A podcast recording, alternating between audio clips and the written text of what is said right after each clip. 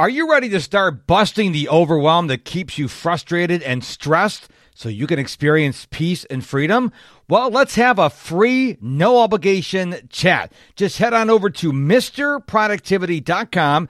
That's Mister all spelled out, M I S T E R. Mister Productivity dot com, and click the coaching tab and hop on a free call with me. Let me see how I can help you. David Richman is an endurance athlete whose mission is to form more meaningful human connections through storytelling.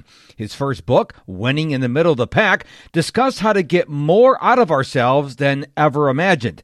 With Cycle of Lives, David shares stories of people overcoming trauma and delves deeply into their emotional journeys with cancer. He continues to do Ironman triathlons and recently completed a solo forty-seven hundred mile bike ride. David, welcome to the show. Thanks, Mark. Very excited to be here. You know, I broke my rule again. We were having this great conversation before I hit record. I'm like, David, I got to hit record here because, you know, all that stuff wasn't recorded and the listener missed out on it, but it was a great conversation nonetheless. Nah, that's all right. We'll keep it going. So I just read in your introduction that you did a solo, and I want to say this again for the listener in case you just kind of like zoned out in the introduction. I understand. Solo forty-seven hundred mile bike ride. I want the listener to understand how many miles that is. Now, I used to be a bike rider. I'm a daily runner now. I've been running since two thousand seventeen every day, but I used to be a bike rider. I, I think the longest bike ride I ever took was twenty miles. This is forty-seven hundred miles. How long did that take you? Uh, I did it in very short time. I did it in forty-five days. Whoa. And I took, uh, I was planning to take three rest days, but I had to take four because I ran into a hurricane and, oh. and the, the, the roads were shut down and it was pretty dangerous. So, uh, so yeah, if you do the math, that is, uh, roughly one hundred ten miles a day.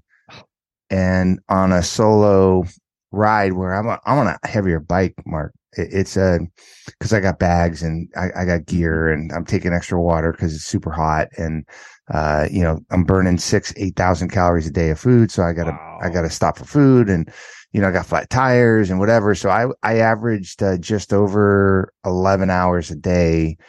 My shortest day was six and a half hours. My longest day was seventeen hours, but I my did. Word.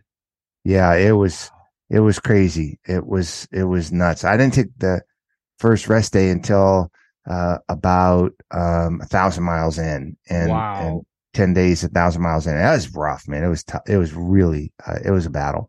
Well, I live in Houston, Texas, and so there's no hills around here. And so doing that kind of mileage, when I did twenty miles, I had the wind in my back. It was all flat and it didn't take me that long. It didn't take a lot of effort. Obviously, forty-seven hundred miles, you're probably going to run into wind. You're probably going to run into hills. So where did you start from and end up? It's so funny, Houston, because I'm going to take a risk of offending you, and I'm not going to offend you.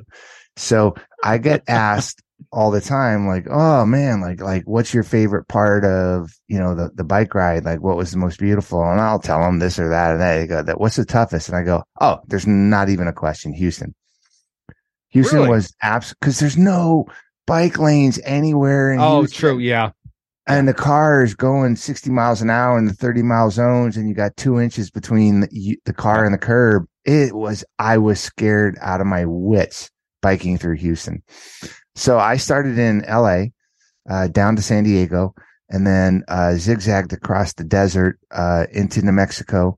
Uh, went into the great state of Texas through Post, Texas in the Northwest, uh, uh area, and then made my way down to uh, Dallas, uh, down to Austin, up to Houston, and then down the Panhandle, uh, turned right at um, at uh, Panama City Beach and went down to Tampa, and then went over to just north of Orlando, and then zigzagged my way up to New York City.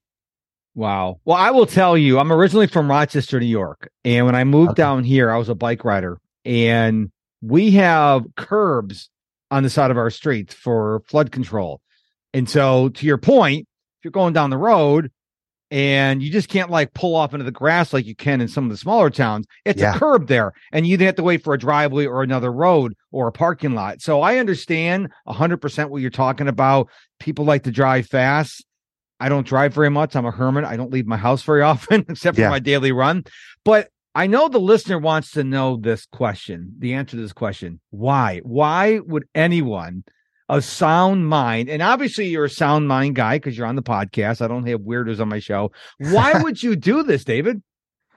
Uh, y- you know, if somebody had told me to do it, I, I wouldn't have done it, right? Because I mean, why are you going to do something that hard just because somebody uh, hopes that you'll do it? But I was kind of compelled to do it. Uh, this, this, the, the, the reason why, Mark, started uh, several years before that. So, um, w- w- without boring everyone about w- w- what got me to a low point in life, I was at a really low point in life, and uh, I really need to make some changes. I was, I was overweight. I was a smoker. I was completely stressed out. I, I worked in the corporate world and had a lot of responsibility and had some positive things in my life, but really my personal life was was really a shambles, and and I was not on a on a good path. And I made a change. I, I just uh, I just purposely transformed myself and just said, okay, you gotta you gotta take control of your life and and and you know lean into the good and get rid of the bad. And that brought me along this big long journey of doing what would eventually be endurance athletics. But I, I went down this like journey of trying to be healthy. Uh, mind, body, physically. Mm-hmm. At the exact same time, Mark, that I embarked on that change in, in my late thirties, um, my sister, who I was very close to, she was sixteen months older than me, um, called me up and said, "Hey, um, I'm, I'm, I, I got some, some news. I'm, I, I've got terminal brain cancer." Mm. And I went, ah, oh. and, and, you know, where I was just getting out of a really bad interaction with the world and my bad self, and now starting this hopefully endless journey towards happiness and health. Here was a woman who had happiness and health and, and was living her best life, and, and the, her journey was going to be very short. I was pretty touched by that. And uh, so we talked, and, you know, we, we talked about her kids and her husband and friends and what's it like to die. And I mean, every emotion you could ever imagine, you know, we kind of talked about. And I noticed, Mark, over the couple of years that it took for, for the cancer to take her, that it didn't matter if it was a doctor, a patient, a survivor, family member, certainly. Um, but everybody had some degree behind the thought of they didn't know how to talk about the emotions of mm. cancer. They could talk about like how you get treated, how are you going to eat better? How are you going to get the kids watched while you go to chemo? How do you navigate time off of work? Those kind of things they could talk about. You know, like they could drop off a casserole and ring the doorbell and, and, and see you later. But, but, you know, to really start the hard conversations about the emotional side of it, um, I just was hearing that and seeing that over and over and over. So I said, well, I wonder why that is. And I went on this quest to try to figure that out. And that's what led me to, to this project that eventually, um, um, w- was the bike ride. So that's kind of the setup of it. Um, what the project, uh, was and still is, is called Cycle of Lives. And, and what I wanted to do was to gather enough people, uh, that would show me a three sixty view of trauma, cancer, all different ages, all different types, uh, fear of cancer to having fi- cancer five times in their adult life. I wanted doctor, patient, loved one. I wanted people that encountered cancer when they were young, when they were old, lost people, recovered people. And I wanted, Mark, a range of emotions, because we all have the same basic emotions, but we are do not have the same emotional responses to things. Mm-hmm. I even, um, dealt with um a one family who um they, they lost the they, they they lost the mom, um but when she found out she had uh cancer, she uh, had immense gratitude. And can you imagine that? So I wanted a wide range of emotions, and then I wanted to go deep into why is it that they don't let people in? Why do they self-isolate, or why do they um get abandoned? right? Why is it that, why is it that we're so, it's so hard to bridge that gap about the emotional side? And so I talked to the people for a couple of years, got to know them very, very, very intimately and very deeply. In fact, um, you know, I know you love that idea of, hey, let me ask you a question that nobody's ever asked you. When I was talking to these people, every single one of them, multiple, multiple times were like, yeah, I never really talked about X, you know, whatever it is.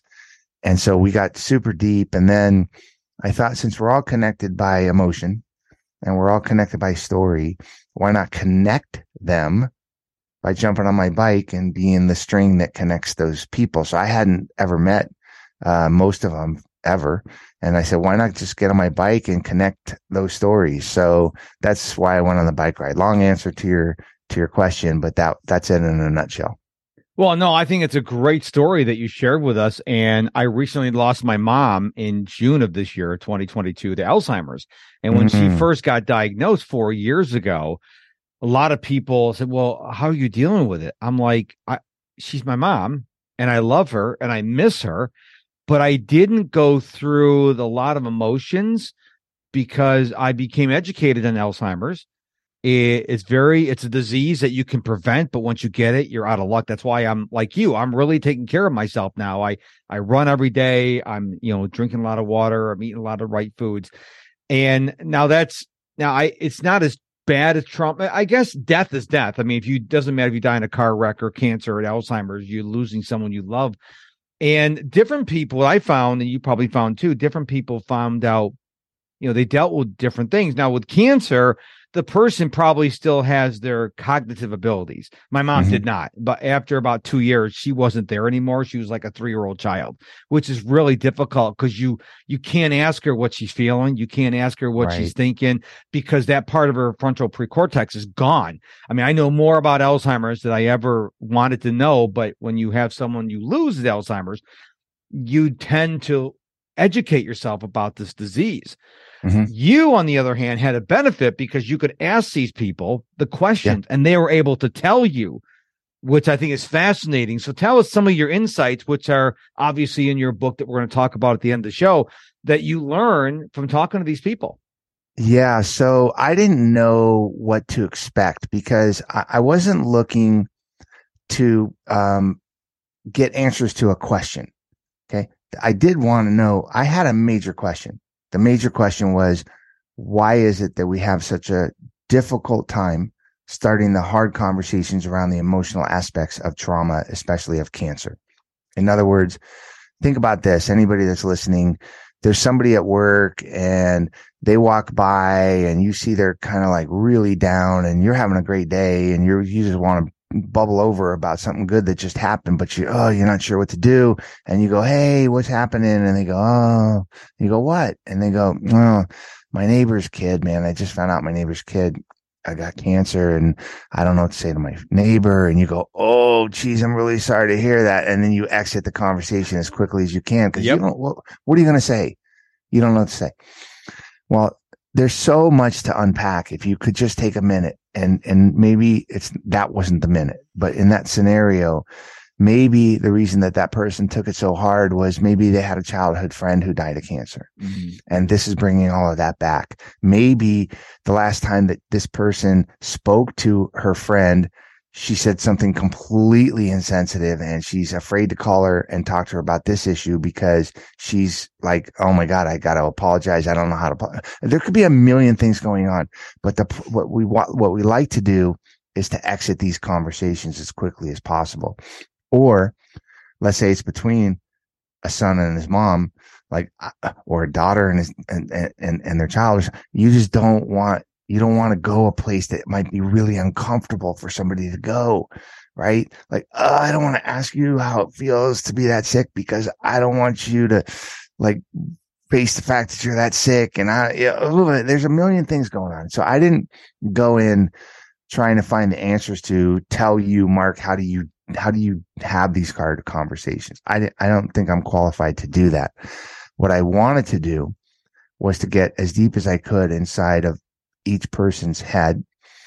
And I wanted to be able to tell their stories in a way where we could identify with them, uh, the childhood, young adult, adolescent traumas they had, things that we, as humans, we all have been through or have been very close to going through or know intimately about, things such as uh, drug addiction or suicide or death of a parent when you're a kid, or um, abuse, neglect, abandonment, um, bullying, um, uh, you name it. All these things that when we're little really, really stick with us and affect us, and they're locked up in our heads, and they really drive who we are and how we emotionally connect to others later in life. I wanted to unpack those stories so that the reader could go, oh, you know, when you say there's a lot more behind the thing of you never know what people have been through or what they're going through, oh, that gives me some insight. And so that was my goal with each person, was to, was to, was to reveal them in a way where we could go, I can identify with that, so that it might give me one tiny little tool on my belt that, that, that, that I could employ later in life when somebody has a situation that's, oh, just a little bit like that. Maybe I'm empowered to understand what they might be going through. Now I can feel empowered to use that tool and ask more questions, or provide a, a safe space for them to talk, or understand possibly what to say or what not to say, just because of that other person's experience. So I want, I think stories stick with us, mm. and especially, you know, uh, seminal ones. Like if you would have, you know, if you go a little bit further in, into your story, it, it wouldn't ever leave me that somebody that's two years and a four year Alzheimer's disease is like dealing with a three year old, right? I've never, I've never dealt with anybody with Alzheimer's, but that rings a bell to me. It's a story that's going to stick with me forever and ever and ever. And I'm going to be able to reflect on that and go, okay, that's a, that's a tool I can use. That's a little piece of information I can use, that if I go, if I talk to somebody else and they go, oh, you know, um, my mom's a couple of years into, into Alzheimer's. And I'm like, man, how are you able to communicate with her? Mm-hmm. Oh, I'm really not. Why? Uh, right. So, so, so that's what I wanted to do, was, to, was to reveal just the essence of who we are as human beings, especially around the emotional aspects of trauma. And that's what drove the conversations. What's interesting is my father's still alive. So my father and my mom were married for fifty-eight years. Wow. And so he's struggling with that because he's been married to my mom since she was eighteen. I mean, it's a long time. Wow. And one time my dad had to go to a host- go to the hospital to have a minor procedure done in his pacemaker in his heart. And I had to take care of my mom. And I was the dad to my mom because she's a child. And that was really bizarre. I remember talking, I called, I FaceTimed my wife later. I'm like, this is so bizarre. Like, my parent has become the child, the child become the parent. Yeah. And that is really bizarre. If anyone listening has ever dealt with that, it is very bizarre. But I, I she's still my mom. She brought me into this world. And even mm-hmm. though in the, the months prior to her death, you know, she knew who I was. Till her dying day, she knew who I was, but she couldn't talk. I mean, she could say my name, and it took her maybe three minutes to come up with a name. It's a dementia and Alzheimer's, very, very debilitating diseases, because physically they're still there until the frontal precortex gets to a point that it just, the body starts wasting away. That's, that's why you die. As far as I know, I'm not a doctor, but the frontal pro- frontal precortex is completely destroyed by the Alzheimer's. Then everything just stops. You stop breathing, yeah. Everything stops functioning. But you can look at a person, the early onset Alzheimer's, maybe they forget things or whatever, and they look fine.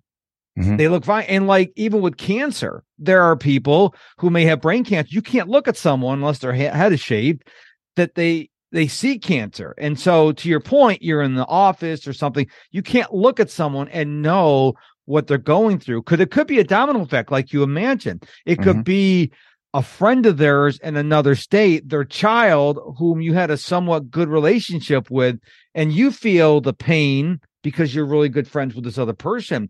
And I, I'm with you. Sometimes you don't know what to say. And the research I've done is sometimes just being there and not saying anything is comforting. Now, obviously, you probably can't do that at work if you're, you know, trying to do the, the busy things. But it is a very interesting conversation to to talk to people. Let me ask you this. Mm-hmm. When you were talking to different people, I'm going to assume that you not only talk to the people with cancer, you probably talk to the loved ones as well. If that is true, what was the difference between the person who's actually struggling with the cancer mm-hmm. and their loved ones? Got overwhelmed? Then you need to get my free guide, ten Quick Ways to Conquer Overwhelm. This free guide will help you quickly deal with overwhelm so you can get back to making the impact you've dreamed of. Get your copy for free at Overwhelm Sucks dot com. Yeah, it's a great, it's a really good question. Uh, I'd say maybe a third of the stories are people that um, didn't have the cancer themselves. They were the survivor or the loved one. Uh, the uh, first story in the book is is Bobby, who uh, his story is super fascinating. I would have loved, loved, loved to have been able to talk to Brandy, but uh, she had passed away several years before. But I was just so intrigued by Bobby's story because um, the further I got into it, the more compassion I had for um, the effect that one human can have on another. And I, uh, uh, it's, a, it's, a, it's a backwards way of answer, answering your question, but there's either with a person that is a caregiver, loved one, you know, the doctor, the the, the spouse, the, the parent who's taking care of a child, or vice versa, their ability or inability to connect on an emotional level, it, it's like if they're able to connect, there's some absolute, stunningly beautiful, inspirational, like just you can lean in and just soak in the humanity of their experience for the most part. On the other side, if they weren't able to make that emotional connection, they hesitated, they were afraid to go there, they didn't have the safe space to go there, whatever, then you're kind of touched by that isolation and, and the loneliness and the regret and the pain that people carry around. So it's, it's really, it was really fascinating to me. So back to Bobby's story, was he was a, a really bad guy, um, uh, not his best self, and uh, bad relationships, and very not happy and angry guy or whatever. And he meets this woman who he, he says, David, the second I met her, it's like a new, I, I had a new pair of glasses. Like I saw the world in a completely different mm. way. And they had this just m- massive love affair. A couple of months, uh, weeks after they met, she, she got cancer.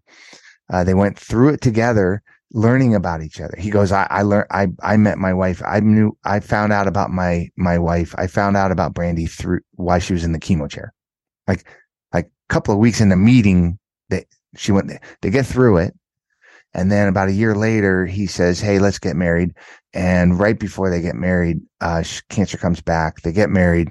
She starts treatment, but it, it, it metastasizes and, and she's gone um, several months later. Absolutely tragic. And, um, but when I had met him, he was married and happily, and had been for maybe about a dozen years. And he was the happiest guy ever. And I needed to understand, like, how do you lose the love of your life? And, and, and how, like, how is that possible that you can then move on? I mean, what an inspirational, hopeful story. And the short of it is that he and Brandy, when they knew she was going to die, all bets off. They, everything, they talked about everything. Everything possible under the sun, the good, the bad, the ugly. She made him promise to go to therapy after she passed. She, she was just like, at one point she said, listen, man, you are the best Bobby you're ever going to be. Don't, don't keep that from the world. Go find someone. Like, you got to make somebody happy, because I'm not the person that can enjoy it, but somebody else can. You're the best person that you could be. And so imagine connecting with somebody over something so tragic, and just being your best self and being able to lean into the essence of, like, who you ever could be in life, right? That's what Brandy g- gave Bobby. And he was able to now bring that into the world. And so, um, uh, and, and, and they still, he and his wife still do an annual fundraiser, you know, in Brandy's honors. It's a really wonderful story. They're wonderful people. And, um, and, and that might be contrasted to another story where they weren't able to connect. People weren't able to connect on the emotional side. And we can learn from that. A little, little more tragic, a little less fulfilling, and certainly, um, uh, starker and a little darker. But, um, again, long answer to your question, but when you, when you talk to people that are going, not the primary person, but the secondary people around there, the doctors, the nurses, whatever, their ability to connect on an emotional level with people really defines, um, how, how, how the cancer, the trauma affects them. And, um, and that's why I think it's so important. If there is a silver lining, I don't know that there's any silver linings to Alzheimer's, um, if, or any kind of a quick death, you know, an accident, suicide, something like that, where there isn't any answers. If there is a silver lining to cancer, obviously it's not always terminal. Uh, if it is terminal, the silver lining is there usually is a window of time that allows you to connect with the people around you. On an emotional level, on any other level, you can, you can tie up bows. You can, you can wrap packages up. You can, you can settle problems. You can set up people for what happens post death, right? There's a, there's a window of time, even with terminal cancer, where you can, you can kind of wrap things up. You can't do that in a lot of other cases. So there is a silver lining to, to that. And that's kind of why I chose, um, uh, To, to make sure that, that cancer was a part of it, because who hasn't been touched by cancer, number one? And number two, cancer gives you something that maybe Alzheimer's and a lot of other really traumatic things don't give you, which is the opportunity to connect with the people in your life. Mm-hmm. And I, I, I said this numerous times on my show before, and it bears repeating. You are not promised another day, another hour, another minute, or another second.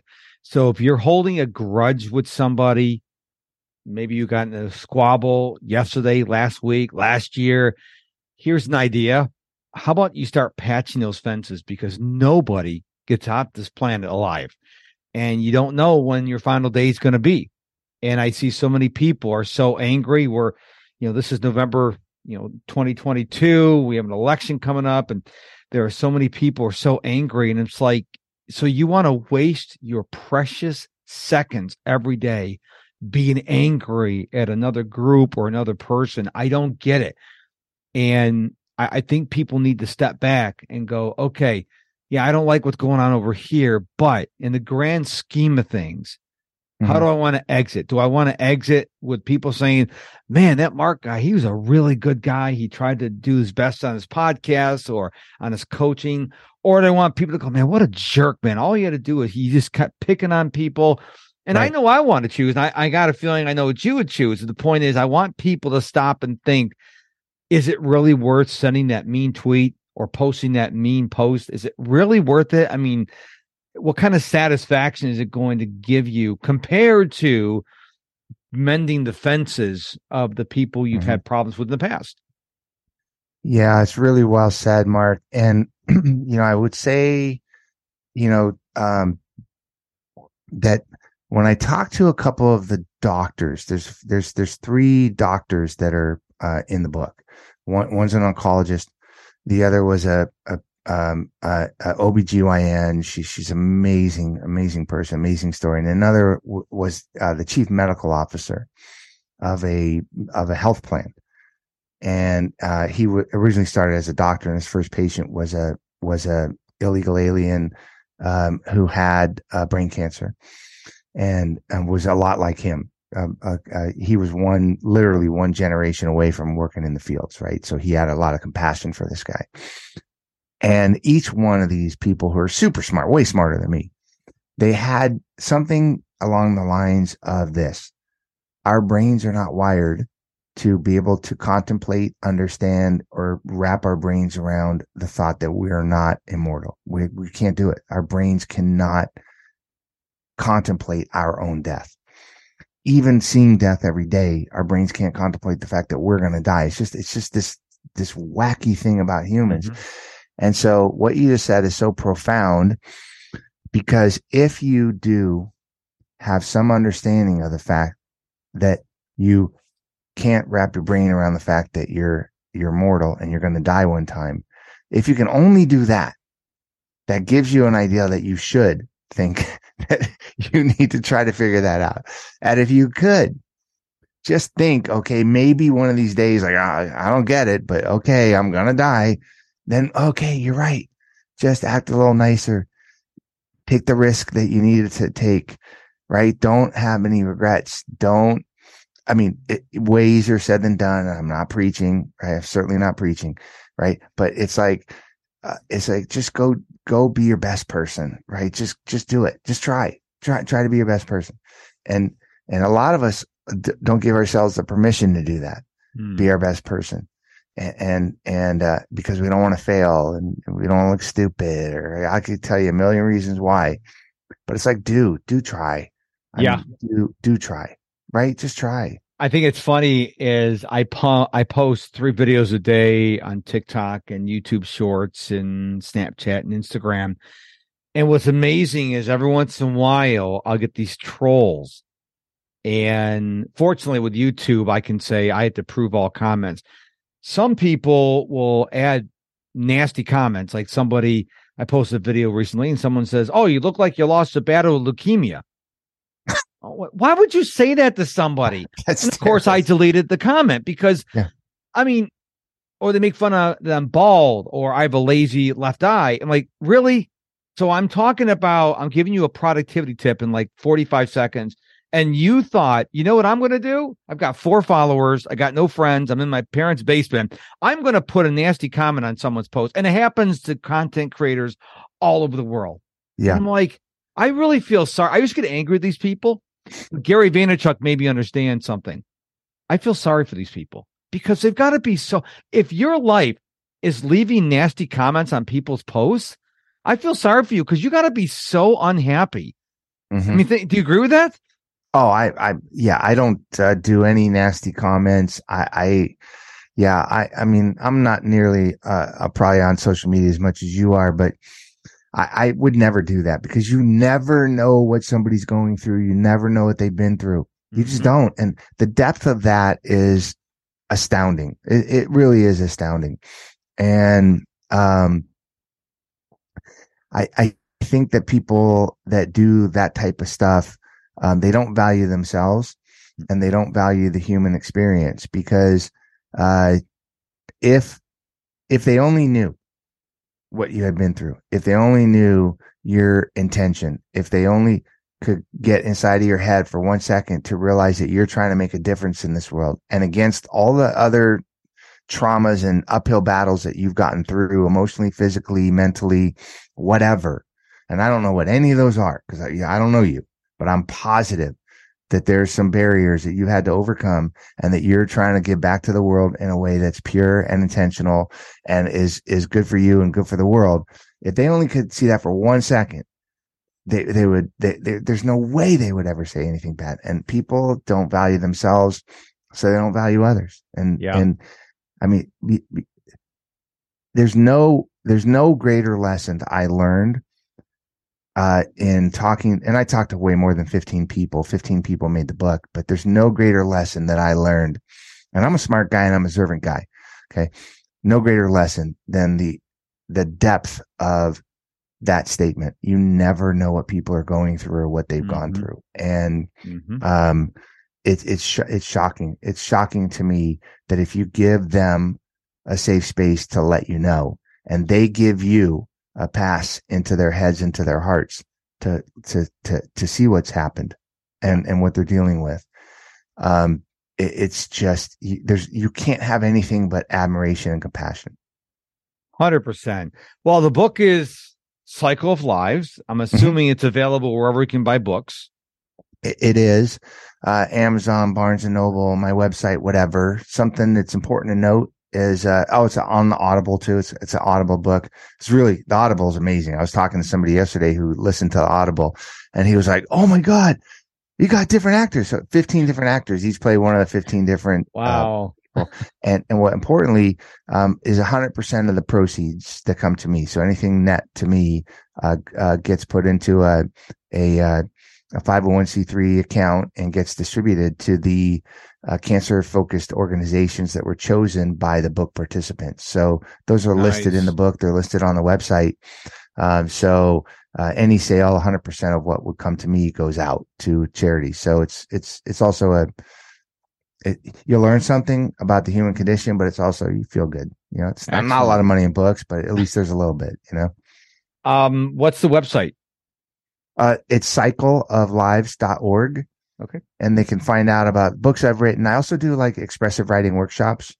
Teach people how to kind of have, have a reframe of the discussion. I often talk about connecting with others, but through expressive writing, you can connect with yourself and, and, um, um, you know, really have a different conversation than the mean one that's usually happening inside your own head. Right. Yeah. Yeah, I, I've conquered that that demon. I you know, I wake up every day. I'm Tigger from Winnie the Pooh. For those listeners who know what Winnie the Pooh is, I love what I do, and I, I my biggest mission in life is to get people to do what they love to do, because I really believe that everyone has a reason why they're on this planet. There's nobody here by accident. Everyone's here for a reason. I didn't discover my purpose until I was like in my early fifties, mm-hmm. and that's okay. If you're wondering, oh, what's my purpose? Don't sweat it. Don't don't get upset or nervous or anything. Just it'll come to you. I had a coach tell me what mine is. And so just be open to that.